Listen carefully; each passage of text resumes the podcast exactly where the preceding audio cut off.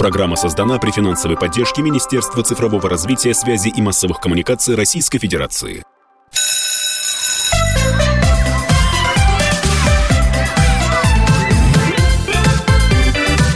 Родительский вопрос. Здравствуйте, уважаемые друзья! В эфире «Родительские вопросы» и мы его ведущие Мария Баченина и Александр Милку. Саша, приветствую вас. Здравствуйте. Итак, апрель, середина апреля, да?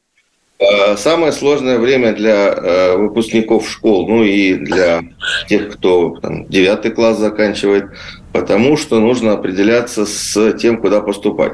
Я говорю, как раз, я понимаю, что все уже написали заявление и готовятся к ЕГЭ, набор э, экзаменов понятен, но с тем набором экзаменов, которые ребята сдают, можно поступать на абсолютно разные специальности, большой выбор.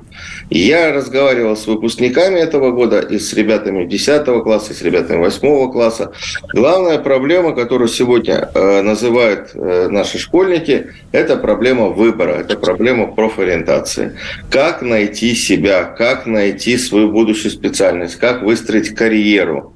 Вот об этом мы сегодня поговорим с нашими гостями. У нас в гостях сегодня Денис Кузьмин, директор физика, физтех школы биомедицинской физики физи, э, Московского физико-технического института. Господи, слово физика три раза, три. Здравствуйте, вот. Денис, и, добро пожаловать. И Здравствуйте, коллеги. Хищенко, федеральный тренер, психолог, э, педагог, лучший лектор России, э, видимо, по, общ, по версии общества знания. Правильно? Вот. Руководитель школы лидеров для подростков, директор молодежного форума форум личного роста. А вот с этими молодыми, замечательными, красивыми людьми мы поговорим как раз вот о главной проблеме современных старшеклассников. Денис, вот как вы отвечаете тем, кто собирается поступать на физтех? Или те, кто сомневается, что нужно поступить? Или вообще вот как быть, как выбрать себя? Вы знаете, вы абсолютно правы. И здесь, как мне кажется, надо посмотреть, что Важно, что за последние 10 лет система высшего образования существенным образом поменялась. И здесь можно посмотреть э, те крайние аспекты, которых это касается. То есть, ну, во-первых, мы видим, что существенно поменялись лидеры. Часть университетов, про которые раньше никто не слышал, и там в мое время, там, 20 лет назад даже не думал туда поступать, сейчас предлагают достаточно интересные конкурентные программы с потенциальным переходом в профессию. С другой стороны, мы видим, что совсем недавно тоже произошли некоторые изменения. У нас возвращается специалитет более массово. Ранее это было, так сказать, таким э, штучным понятием. Поэтому мы видим, мы видим, безусловно, фиксируем, что э, на школьников и на родителей, потому что все-таки образование – это совместный проект, Наши опросы показывают, что, как правило, решения принимаются в 50% случаев все-таки между совместно в диалоге родителей и детей, ложится действительно существенная когнитивная нагрузка. Потому что всегда, когда выбор э, существенный, выбор есть, скажем так, приходится анализировать огромное количество информации, смотреть на профессии будущего, смотреть на университеты как проводники в эту профессию будущего. И здесь, конечно, тяжело и непросто, потому что это проблема, ну, проблема выбора. Важным, наверное, являются предпосылки, из которых должны исходить те люди. И если мы говорим про физтех, э, и вообще, в принципе, про ну, топовые там, университеты или элитарное так называемое образование, здесь надо сказать, что а, вот у нас очень часто понимают, что к спорту, к спортивным достижениям нужно готовиться, да, идти к этой Олимпиаде сильно заранее, да, сильно заранее начиная готовиться. Но для многих не очевидно, что поступление в хорошие университеты является таким же спортивным э, мероприятием. То есть это все-таки спорт высоких достижений. И здесь критически важным является раннее самоопределение, про которое, наверное, что-то скажет э, моя коллега. Но, с другой стороны, это понимание того университета, в который вы идете, точнее фиксация профессии, с которой вы хотите связать свою жизнь, понимание университета, в который вы собираетесь поступать, ну или абитуриент. И дальше выстраивание правильной, не побоюсь этого слова, дорожной карты, стратегии поступления в университет. Наверное, вот так, мне кажется. Ну, понятно. Денис, как технический человек, он предложил сразу карту. Э, Анастасия, ну ведь, э, смотрите, э, далеко... Вот в чем проблема у ребят? Они говорят, мы еще не понимаем, кем мы. Вот даже границы технарь, гуманитарий, они сейчас размыты. Э, вот э, Денис назвал там опросы 50% э, выбирают будущую там траекторию вместе с родителями. Я знаю опросы, где говорят о том, что 80% решений, куда поступать, это решения, в общем-то, родительские. Дети за ними следуют, потому что сами еще не понимают, что делать. Вот ребят мучает вопрос, они не хотят вернее, они готовы слушать родителей, но они хотят, хотят определиться сами. Как им определиться, если они на самом деле еще не понимают, да и не знают, какие могут быть профессии, что может быть дальше, как выстраивать карьеру, что делать? Угу. Ну, действительно, у наших выпускников незавидная сейчас ситуация. То, что я наблюдаю последние 10 лет, когда я выпустила сама из школы, дело в том, что на выпускников постоянно давят. Выбирай, выбирай, выбирай по сердцу. А они говорят, а я не знаю, что выбирать, потому что до этого за меня выбирал родитель все время. То есть вот здесь мы недавно говорили о том, что как воспитать лидерство, ответственность и принятие за свою жизнь, это как раз-таки давать ребенку как можно, как можно раньше, давать возможность выбирать и тогда к 11 классу или к 9 он не будет задаваться, ну, утрирую, да, вопросом, а как же мне выбрать? Но это другая, немножко другой вопрос. Но вот что же делать прямо сейчас? Это, ну, слушать своего ребенка и понимать, а почему я так э, озабочена или озабочен именно профессиональным выбором ребенка. Да, ведь э, любая профессия, которую подросток выберет, не гарантирует ему, что он будет на своем месте, да, что будет наслаждаться этим. У нас эти показатели прекрасно олицетворяют э, количество выпускников из вузов и соотношение по тому, как они работают дальше по профессии. Да. Более 80% у нас не по профессии, и в том числе я, да, не по профессии первого университета. Сама я определилась позже 25 лет где-то. Поэтому, на мой взгляд, вообще вопрос профориентации, очень простой занимайся, например, в кружках во время школы. И если тебе это более или менее нравится направление, ну, в принципе, туда и иди. Что сейчас говорят, да, мир действительно изменился, особенно за эти 10 лет. Я сама это наблюдаю, но это всемирные тенденции. А, человек сменит порядка пяти профессий за жизнь, тогда, когда раньше, вспомните, да, о каком выборе у нас условно была речь, мы в целом примерно знали профессии, которые можно пойти, ну и туда и шли, и там и работали всю жизнь. Ну, я сейчас очень грубо говоря а, привожу пример. Сейчас же у подростков настолько большой выбор возможностей, что а, это их парализует и просто почувствуйте себя в их возрасте. На них давят учителя и кричат, сдай ЕГЭ хорошо, мне нужны показатели. На них э, давят, например, директора школ, то же самое, да, показатели школы важны. Э, родители и бабушки и дети говорят, давай определяйся быстрее, вуз нужен хороший, а еще лучше на бюджет, а еще лучше э, вступи в первую волну, чтобы вообще не было никаких проблем. И сами подростки, которые еще такие молодые, взрослые, но по факту они в жизни еще не особо понимают, а что делать. Но нам ни в коем случае взрослым в этом не признаются. Поэтому здесь, на мой взгляд, важно понять, что чтобы подросток не выбрал или чтобы мы ему не помогли выбрать, важно идти вместе и принимать любой этот выбор, а, несмотря на ту профессию, которую он смотрит. Важно, многие подростки знают, кем они хотят быть, я даже на форуме тоже своем это разбиралась с подростками, но первое, что их останавливает – и что повторяют из день в день и родители, и общество, на этом не заработаешь. Вот это очень большая проблема, да. Если бы, представьте, все люди действительно то, что слышали внутри, тем мы бы и занимались той профессией. Ну, более или менее, на мой взгляд, как психолога, все бы стало на свои места. Но вот эти ограничения, которые и мы навязываем подросткам, говорят, это э, не работа, да, или э, то же самое, как мы говорим с, с детства, да, Хоть раз вы говорили подростку или ребенку своему, в дворники пойдешь, не ждашь экзамены.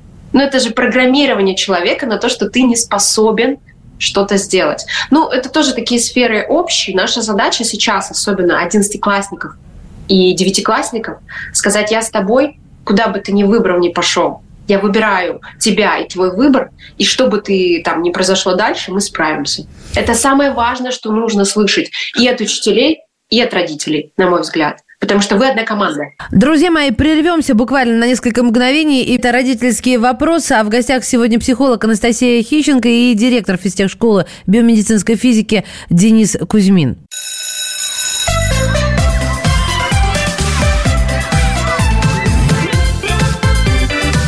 Родительский вопрос.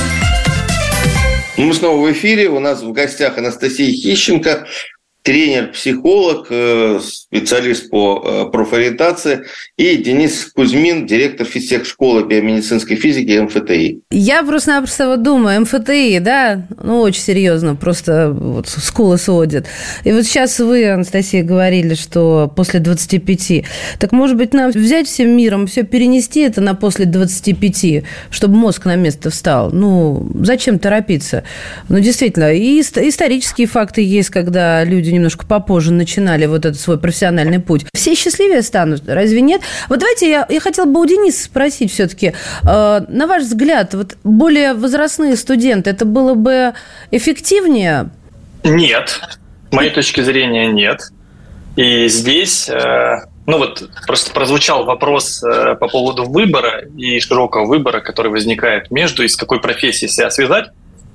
Я как это у нас классическая дискуссия между, получается, естественно-научником, технарем и гуманитарием, и это прекрасно. Угу. И здесь, ну вот, условно, вот если мы сейчас посмотрим, я немного так издалека отвечу на ваш вопрос, если мы посмотрим на те технологические тренды, которые мы сегодня видим, а именно, куда вкладывают деньги государства и корпорации, где больше всего публикуются фронтирных исследований, да, то есть где публикуются серьезные передовые статьи. Мы увидим всего три направления. Это, что особенно приятно, IT, биомедицина и инженерные науки где под IT мы подразумеваем там, нейросети, машин learning, интернет вещей, вот это все. Инженерия – это новые источники накопления энергии, 3D-печать, э, вот это вот это. И биомедицина – то, что, конечно, у всех на слуху, особенно после коронавируса. Это генетические технологии, э, технологии редактирования геномов, геномика и все остальное. Вот это три э, самых крупных направления, за которыми эта консенсусная позиция, принята перспектива если бы вы сейчас спросили, куда бы я например, направлял своих детей, то, безусловно, в одно из этих трех направлений. Теперь возвращаясь к вашему вопросу. Когда мы говорим, сейчас часто говорят, куда пойти моему ребенку, чтобы много зарабатывать и быть независимым в плане там, всего на свете, IT, конечно же. Так вот, если мы говорим про IT, э, например, достаточно ходовое, там, это coding, Здесь достаточно года, двух лет обучения, и вход в профессию ограничивается техникумом, да, по факту. Если же мы говорим, что мы хотим заниматься data science ом, мы хотим делать коды, которыми потом будут пользоваться те люди, которые из кодов конструируют некоторый программный продукт, тогда мы, конечно, говорим про длинное образование, 4 плюс 2 года. И еще один фактор. Вот те э, студенты, которые поступают, ну, я перечислю, там, Московский государственный университет, МФТИ, ИТМО, СПБГУ, их опросы показывают, что эти ребята сделали выбор на уровне девятого класса и стали готовиться к конкретным олимпиадам, конкретным предметным ЕГЭ именно в этот момент. То есть, что мы фиксируем? С шестого, я, вот, может быть, коллега меня поправит, по восьмой класс – идет некое самоопределение, что я хочу, чего я хочу, вместе с родителями в дискуссиях, потому что образование, подчеркну, это семейный проект. А, но что мы видим после девятого класса? После девятого класса мы видим конкретно шаг за шагом подготовка к конкретному университету, еще точнее, конкретному факультету. Можно ли, скажем так, э, сдвинуть в более позднюю область? С моей точки зрения, да простит меня коллега, как раз ценность гуманитарных знаний приходит позже. Потому что когда вы на первом курсе, я предметы из естественно-научной области и технической, пытаетесь объяснить, философия и история – это очень важно для физика, химика, инженера и биолога, это не очевидно, и любой студент это воспринимает как «О, боже мой, вы сейчас начнете мне это рассказывать вместо того, чтобы я пошел свою молекулу посчитал». Вы действительно хотите поговорить об этом, Денис? Это я с места с парты с последней, да, вам И через некоторое, и через некоторое, а вот через некоторое время, как раз к поздним курсам, вы бы слышали, какие у нас дискуссии идут о теории относительности с гуманитариями на уровне аспирантуры. Это просто, то есть, заслушаться, когда действительно мы видим пример вот интердисциплинарной дискуссии То есть, когда физик в одной группе находится с э, философом, и они начинают обсуждать вот историю сотворения мира. В общем, это интересно.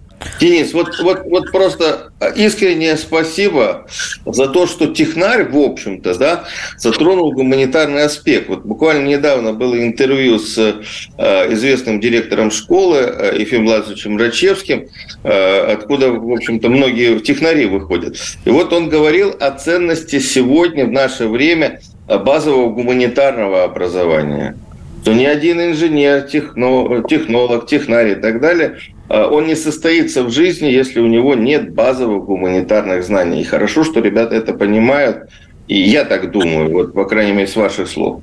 А, потому что все больше и больше смычка происходит. Уже нет вот такого разделения, ну, на мой взгляд, на технаря и гуманитария, ну вот, скажем, э, программирование. Сейчас это относится язык, языки программирования. Сейчас это относится к области лингвистики. А лингвистика у нас считается, в общем-то, гуманитарным направлением. А, и, и таких вот переходов достаточно много. Но все-таки мой вопрос, э, знаете, э, мы вернемся на Землю. Э, э, вы знаете, вот я э, предыдущий вопрос как раз задавал по поводу того, что для многих ребят профессию, пока они не определились или там будущее, определяют родители. Да?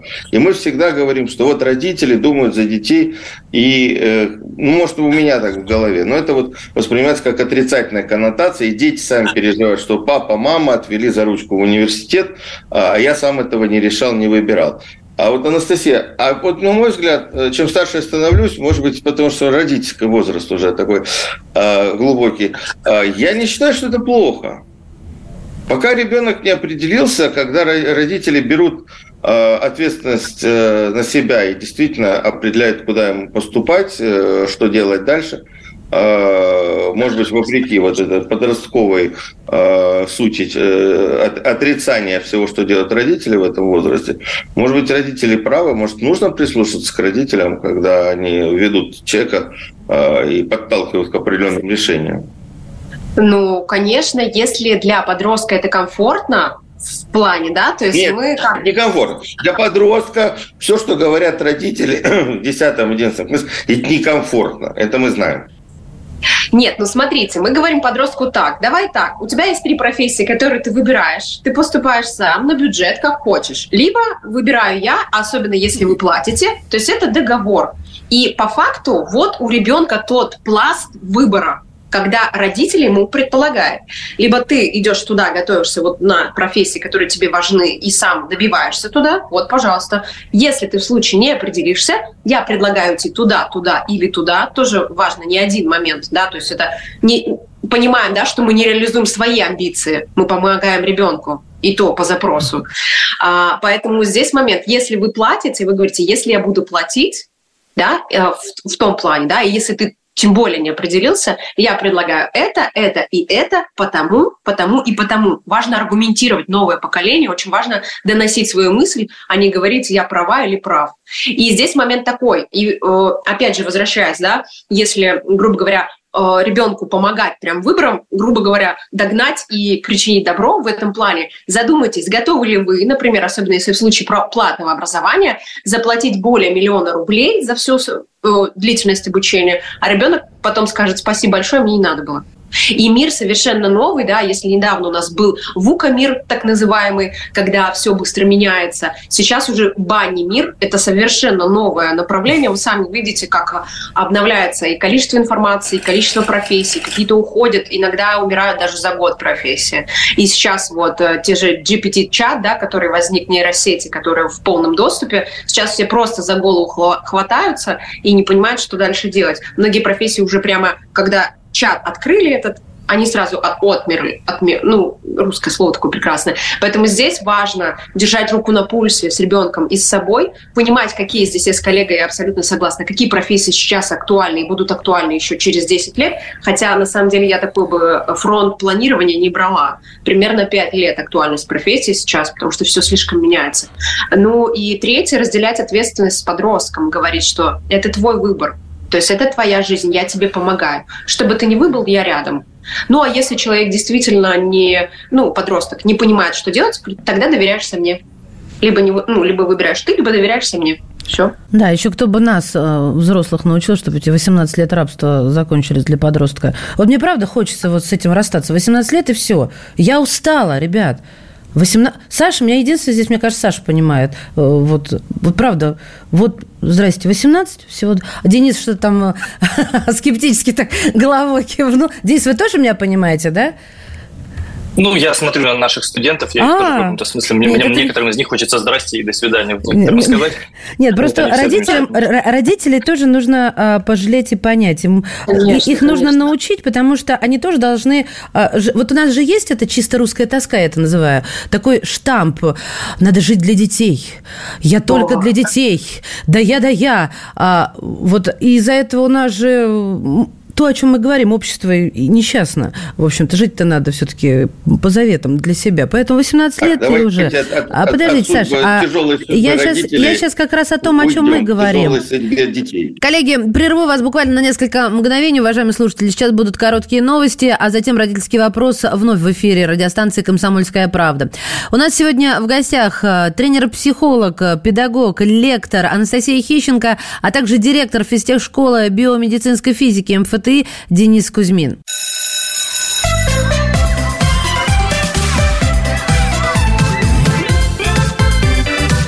Родительский вопрос. Мы снова в студии. Я Александр Милкус, Мария Бочинина и наши гости Денис Кузьмин, директор физ... физтех школы биомедицинской физики МФТИ и Анастасия Хищенко, тренер-психолог, педагог. А, вот видите, мы вышли на хотели разговор сделать между э, спор между технарем и гуманитарием. Получилось, что у нас оба гости и гуманитарий, и технари одновременно. Я сейчас вспомнил интересную историю. Э, история моего э, друга, моего сына. Сын, ребенок двух профессоров химии, естественно, поступил на Менделеевский университет. Отучился хорошо, сам поступил, но на платное. Через год он понял, что ничего не может, не хочет, не интересно ему. Родители сказали, пожалуйста, ты уходишь из института, возвращай деньги. Он устроился продавцом в, э, магазин э, компьютерных гаджетов э, и отдавал деньги. Параллельно он поступил в университет физкультуры на фитнес-тренера. Вот. И, закончив институт, достаточно какое-то время преподавал фитнес в фитнес-клубе. Но затем карьера, судьба выстроила другую траекторию. Он, э, ему это надоело, он пошел в отдел IT э, одного из крупнейших банков без базового образования. Просто научился, потому что голова хорошая и так далее. Сейчас мальчик э, руководит отделом безопасности крупнейшего, одного из крупнейших банков страны. Вот. Счастлив, и так далее, и так далее. То есть вот э, такие вот витиеватые пути, по-моему, сейчас достаточно распространены. Есть такое? И, в общем-то, переживать, что человек, э, э, с трудом поступивший там, в МФТИ, Менделеевский и так далее, а потом э, пошел торговать в, в ларьке наушниками, наверное, не стоит, потому что, может, он потом вырастет в другого специалиста. Вы знаете, мне кажется, стоит переживать, потому что я все-таки фиксирую здесь ошибку выбора. И, ну вот смотрите, тот случай, про который, безусловно, вы сейчас говорите, это как минимум потеря времени. Ну вот, то есть мы фиксируем, что человек неверно самоопределился, абитуриент, выбрал не то направление достаточно. Далее, видимо, была какая-то проблема внутри, потому что случилось разочарование в профессии, да, и мы это регулярно фиксируем, потому что по какой-то причине студент, который горел, допустим, химией, вдруг решил, ну, что, что-то пошло не так, и вдруг он решил сменить профессию. Как правило, это проблема внутри высшего учебного заведения. И это проблема. В чем ее как сказать, э, вот, смягчение, да, амортизация в том, что он платил сам за себя. И это как бы государству, это ошибка выбора, ничего не стоит. Но что мы видим? 20 до 50% ребят отчисляется процессе обучения с первого по четвертый курс. И это статистика в общем по университетам. Это означает, что четверть делает выбор неправильный. Ну, в смысле, делает выбор некорректно, да, так вы. Причем от этого страдают они, от этого страдает родитель, от этого страдает университет, потому что туда приходит не целевая аудитория. Ну от этого в конечном счете страдает государство, которое является плательщиком, так как за каждую голову платится определенная сумма университету. Поэтому, безусловно, в этом есть проблема, и проблема фиксируется в двух местах. Первое – на входе, второе – как бы внутри самого высшего учебного заведения. Как сейчас можно амортизировать эту проблему? Это два параметра. Индивидуальные образовательные траектории – то есть внутри возможно некая горизонтальная миграция. То есть ты можешь взять вот этот спецкурс, вот этот спецкурс на разных факультетах. И всевозможные системы ухищрения, к примеру, казалось бы, Тюменский государственный университет. Есть модель 2 плюс 2 плюс 2. То есть где два года университеты, точнее, студенты учатся в некотором общем потоке, скажем так, у них дальше есть возможность определиться, куда они пойдут, и там даже гуманитарий в случае выполнения определенных э, показателей, да, там, результатов сессий, тестов, может выбрать вторично физику, химию, не знаю, IT, высшую математику. Дальше второй год и еще, еще один выбор. То есть получается, что у вас на входе выбор, и дальше после каждого двухлетнего цикла еще возможность выбрать, поискать себя. То есть есть такие как бы подспорья, костыли, которые университеты, ну, модели, да, костыли как-то звучит совсем медицински, санитарно. Вот. Есть модели, которые применяют университеты для того, чтобы нивелировать проблему э, поздней самоориентации. Но в целом, еще раз говорю, что это неправильно сделанный выбор, и это проблема того, что что-то случилось в университете, что не побоюсь этого слова, ребенок перестал хотеть заниматься химией.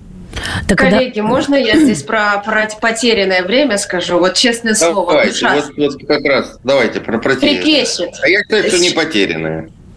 Спасибо. Смотрите, считаем на пальцах. Я закончила 11 класс. Потом пошла в техникум три года техническое направление. Потом пошла в университет четыре года гуманитарное направление. Потом прошла переквалификацию. И сейчас я параллельно еще получаю два, а, две переподготовки. Я никогда не считала, что это потеря времени. Если мы с такой позиции будем говорить детям, мы же с этой позиции говорим им, ты сейчас выбираешь, а если неправильно выберешь, то ты потеряешь время.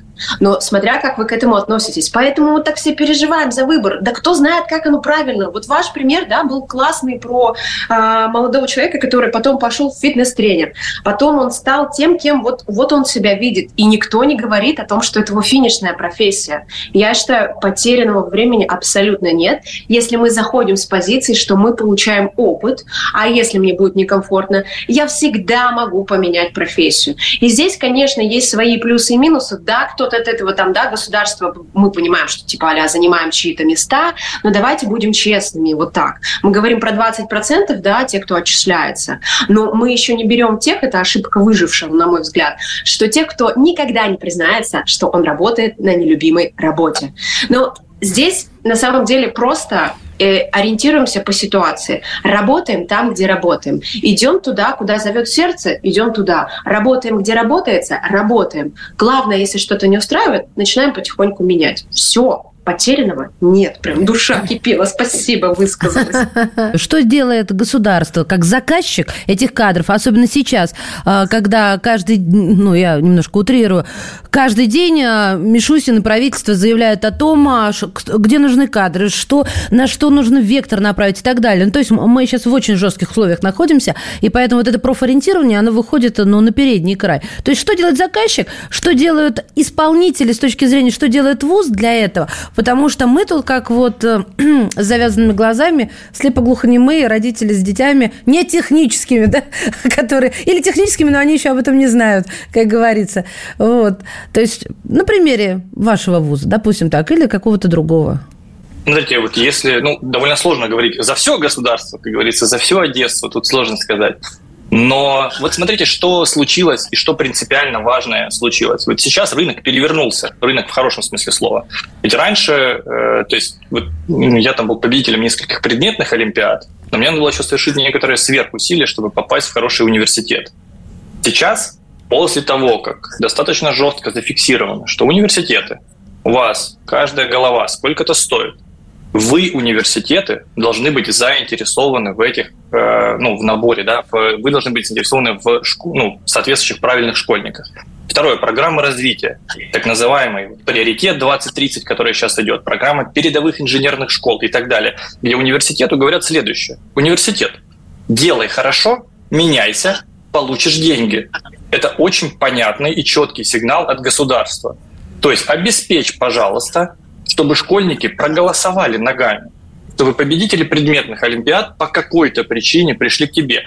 Подбери такую профессуру, удержи ее, плати хорошие деньги, да, обеспечь ребят инфраструктурой, чтобы они делали эксперименты на ранних этапах, на, приведи классных, э, э, ну вот действительно необычных лекторов в области там, философии, сделай классный английский язык, Замани, покажи, что ты классный, что ты меняешься, и ты получишь дополнительное финансирование. Вот это, мне кажется, очень сильный и четкий сигнал, который последние пять лет посылается. И в данном случае я считаю, что это более чем достаточно, потому что, ну вот, классический пример питерского ИТМО. Это восхитительный университет, который сейчас флагман IT-образования. И, и кто знал из... IT. Да, ну я, я возьму там, где мы особенно чувствуем конкуренцию. Вот, и посмотрите там 20 лет назад, да куда угодно, лучше в ЛК, только не в ИТМО, да, и программы развития, сильная команда, которая поработала внутри, да, навели там движуху. И это сейчас университет первого выбора. Там МФТИ, МГУ, там Бауманка, ИТМО, Вышка, вот, вот пожалуйста, вот это топ-5, топ-5, топ-4, куда смотрит, куда пойти молодой человек. Поэтому еще раз, государство дел, создает инструменты э, в виде там, программ развития и госзадания, которые стимулируют университеты адаптироваться, в том числе под э, запросы, с одной стороны, индустрии, с другой стороны, абитуриентов. Ответил я на ваш вопрос? Это мы говорим опять. Э, это тема отдельной передачи, это э, развитие вузов и так далее, и так далее. Вновь берем небольшую паузу. Это «Родительский вопрос». Александр Милкус, Мария Баченина. А в гостях у нас сегодня тренер, педагог, лектор Анастасия Хищенко, а также директор физтехшколы биомедицинской физики МФТИ Денис Кузьмин.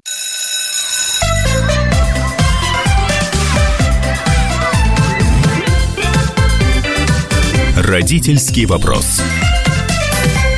Итак, мы заканчиваем наш разговор. У нас последняя часть. Э, мы говорим с Денисом Кузьминым, директором физтех-школы биомедицинской физики МФТИ, и Анастасией Хищенко, федеральным тренером, психологом, э, руководителем школы лидеров для подростков. Я же хочу вернуться к э, спичу, который последний произносила Анастасия, и поговорить о счастье. Знаете, мы не говорим о счастье. Вот, вот этот вот молодой человек, вот друг моего сына, он же поступил, э, бросил э, Менделеевский и был счастлив. Он поступил туда, куда он хотел, занимался э, тренировками в фитнес-клубе. Он был счастлив, потому что это его выбор, и он занимался тем, что когда ему надоело, он подучил там IT, и поступил. А, и сейчас он занимается, и он счастлив, потому что он занимается своим делом. А, вот давайте вот в эту сторону пойдем. Вообще, вот можно сочетать хороший заработок и счастье? А ну, посмотрите на нас. Да-да-да. с коллегой. Конечно же, да, абсолютно да. Но для этого надо, конечно... Тут вообще непонятно, кто за это ответственен, но здесь я хочу, чтобы опять вернуться к разделению ответственности, да, то, что подросток — это уже юный взрослый, который в целом плюс-минус понимает, куда ему идти. Плюс-минус он когда-то себе говорил, вот если бы я туда пошел, вот как бы здорово было. У меня в школе лидера есть девочка, ей 12 лет. Вы бы видели ее глаза, когда она начала ко мне ходить, и я вместе с родителями, мы ее поддержали, она фанатела от игр мобильных, компьютерах, она действительно фанат. Неудивительно почему-то.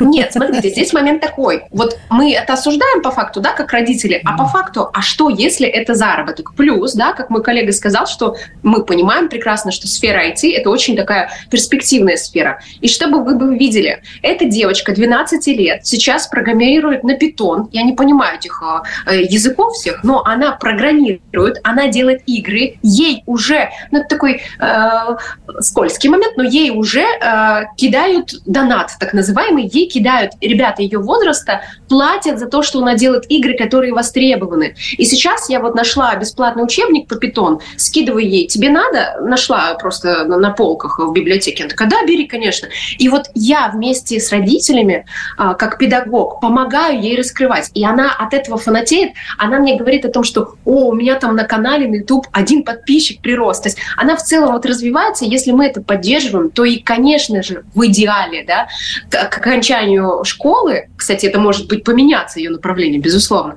но она будет понимать, что я умею вот это, я попробовала вот это, вот это и вот это. А если к этому возвращаться, да, о том, что более правильно сделать выбор, у Барбары Шер есть такое э, понимание о том, что люди очень грубо делятся на два типа. Первый тип – это люди-дайверы, которые направляют всю свои умения, навыки а, в одно направление, э, и, в принципе, им всю жизнь более или менее одним и тем же заниматься, ну, классно. Это, скорее всего, гипотеза люди технических специальностей. И они могут в своей сфере да, немножко расширяясь, но при этом занимаясь одним и тем же.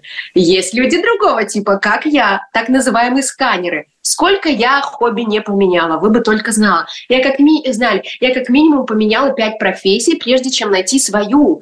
И вот мы должны понимать, да, как мы, как взрослые, а кто мы, дайверы или сканеры, а, или мы как а, дети, да, подростки, кто мы являемся. Очень хорошая подсказка, сколько у вас хобби начато, да, вот у меня сколько. Я пыталась вышивать, что-то танцы с бубнами, все это было.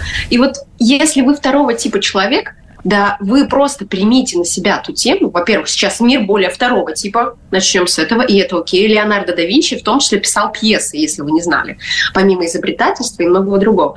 А, и вот момент такой, если вы второго типа, примите это точно так же, как и первого. И исходя из этого, живите. Пробуйте разное. Очень хороший момент, когда вы занимаетесь именно хобби. Хобби помогает нам понять, а я хочу этим заниматься какое-то время своей жизни? Да, хочу. Следующий вопрос. А как я могу на этом заработать? Потому что сейчас, если меня смотрят представители образования, я надеюсь, вы слышат, да, не факт, что вообще вам надо в университет парам-пам-пам. Не факт, что вам надо а, в колледж тоже, потому что сейчас многие профессии и работодатели берут не за корочки, а за ваш опыт. Первая моя профессия, куда я пришла, я пришла, я кинула на стол пачку благодарственных писем за волонтерство на проектах, и они мне сказали, так вы проводили там День города Санкт-Петербурга, да мы вас берем. Хотя у меня не было профильного образования. Это потом уже я добрала образование. Вот, а почему так не сделать? Просто, конечно, мы переживаем за будущее и свое, и детей, потому что они вроде как не определились, но хотят чего-то, чего вы еще не предложили. Но здесь вот момент такой, что надо понимать, что все быстро меняется, что, как вот пример, да, Александр приводил, действительно можно найти свою профессию, как и я тоже, в процессе действий. В этом плане я рекомендую всем и каждому, как я, человек, который не знал, как себя найти, это общественная деятельность и добровольчество в тех сферах, где вам нравится. Вот подростки все у меня, кто в школу лидера ходит, они же и делают форум. И когда им 12 лет, и они говорят своим а, коллегам, да, подросткам своего возраста, ты знаешь, я в 12 лет сделал форум а, на 100 человек. И был спикером, ведущим, и работал наравне со взрослыми. Вот здесь, когда подростки получают такой опыт, это бесценно. И тогда они более точечно выбирают вузы, более точечно выбирают колледжи и вообще весь путь. Да и тоже это не гарант. Но самое главное, да, вот определить, вы сканер или дайвер. И исходя из этого... Понятно. Ну, ну, да, да. Хорошо. Давайте морскую тематику тоже... Саша, сегодня как приемная комиссия. Всех а, на корню рубят. Денис, вот э, вот отталкиваясь от того, что э, говорил так что Анастасия, вот буквально недавно прошел э, семинар в Институте образования Высшей школы экономики, где был, были сказаны слова, которые меня очень сильно зацепили, что сейчас понимание профориентации уже уходит в прошлое, то есть понимание выстраивания одной профессии, то, в принципе, о чем мы говорим, а, и э, заменяется пониманием э, термин такой конструирование карьеры.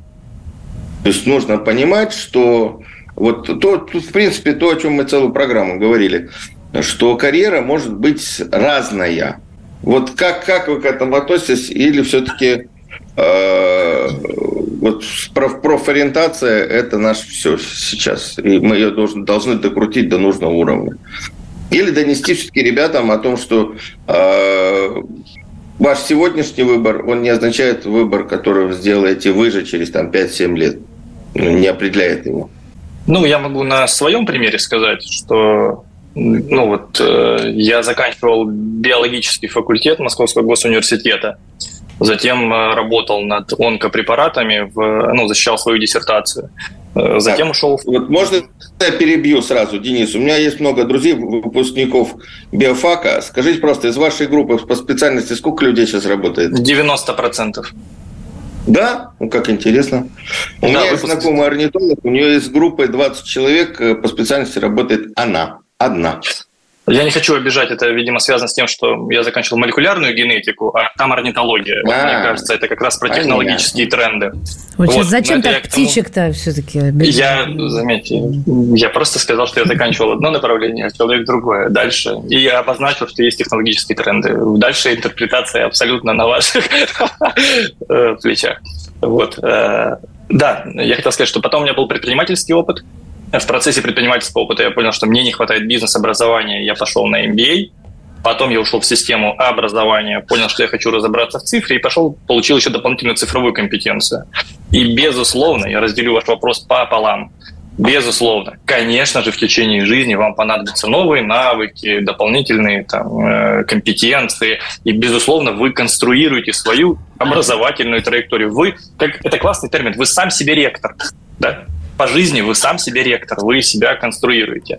Но для того, чтобы этот конструкт появлялся, вам надо, а, получить базовое образование. Уж простите, я буду стоять на своем. Второе, вам нужно очень четко Абсолютно понимать... Согласен э, очень четко понимать, какой же именно компетенции вам и для чего вам не хватает. То есть до какого, где ваш потолок, где вы уперлись в стекло. Ну, либо сами там поймете, либо вам э, профессионалы подскажут, да, и соответствующую компетенцию дорастить. Теперь возвращаясь к вопросу, поэтому э, траектория, безусловно, образовательная, да, конструируйте, безусловно, да, и правильно, и нужно, э, но еще раз говорю, что нужен базис, а потом уже надстройка. Буду стоять на этом. По поводу профориентации. Согласна, да. Говорю, у нас так много общего с гуманитариями. На самом деле, Коллеги, давайте на этой миролюбивой ноте э, я скажу о том, что наше время уже вышло, поэтому я хотела бы вас поблагодарить э, и Ой, отправиться думать над профориентацией своей и своих детей. У нас сегодня в гостях э, была федеральный тренер-психолог, педагог первой категории, лучший лектор России, лучший молодежный работник Санкт-Петербурга, руководитель школы лидеров для подростков, директор молодежного форума «Форум личностного роста» Анастасия Хищенко, а также директор физтех-школы биомедицинской физики МФТИ Денис Кузьмин. Благодарю вас, коллеги. Спасибо вам большое за такую страстную и познавательную беседу. И говорю вам до свидания. Ну и давай добавим, что увели Александра Милкус и Мария Бочинина, так на всякий случай. Это сейчас был выход «Мой звездный час», но вы его у меня украли. Мне не жалко. Спасибо большое, коллеги. Все это был действительно Спасибо. родительский вопрос. Спасибо. Спасибо.